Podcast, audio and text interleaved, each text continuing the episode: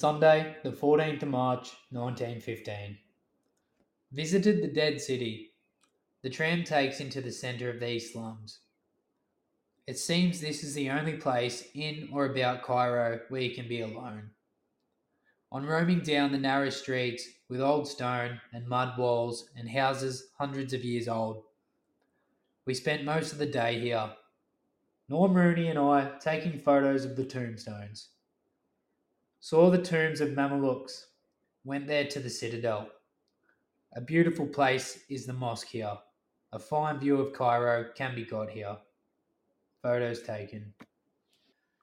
These are the names of some very good natured wounded Indian soldiers.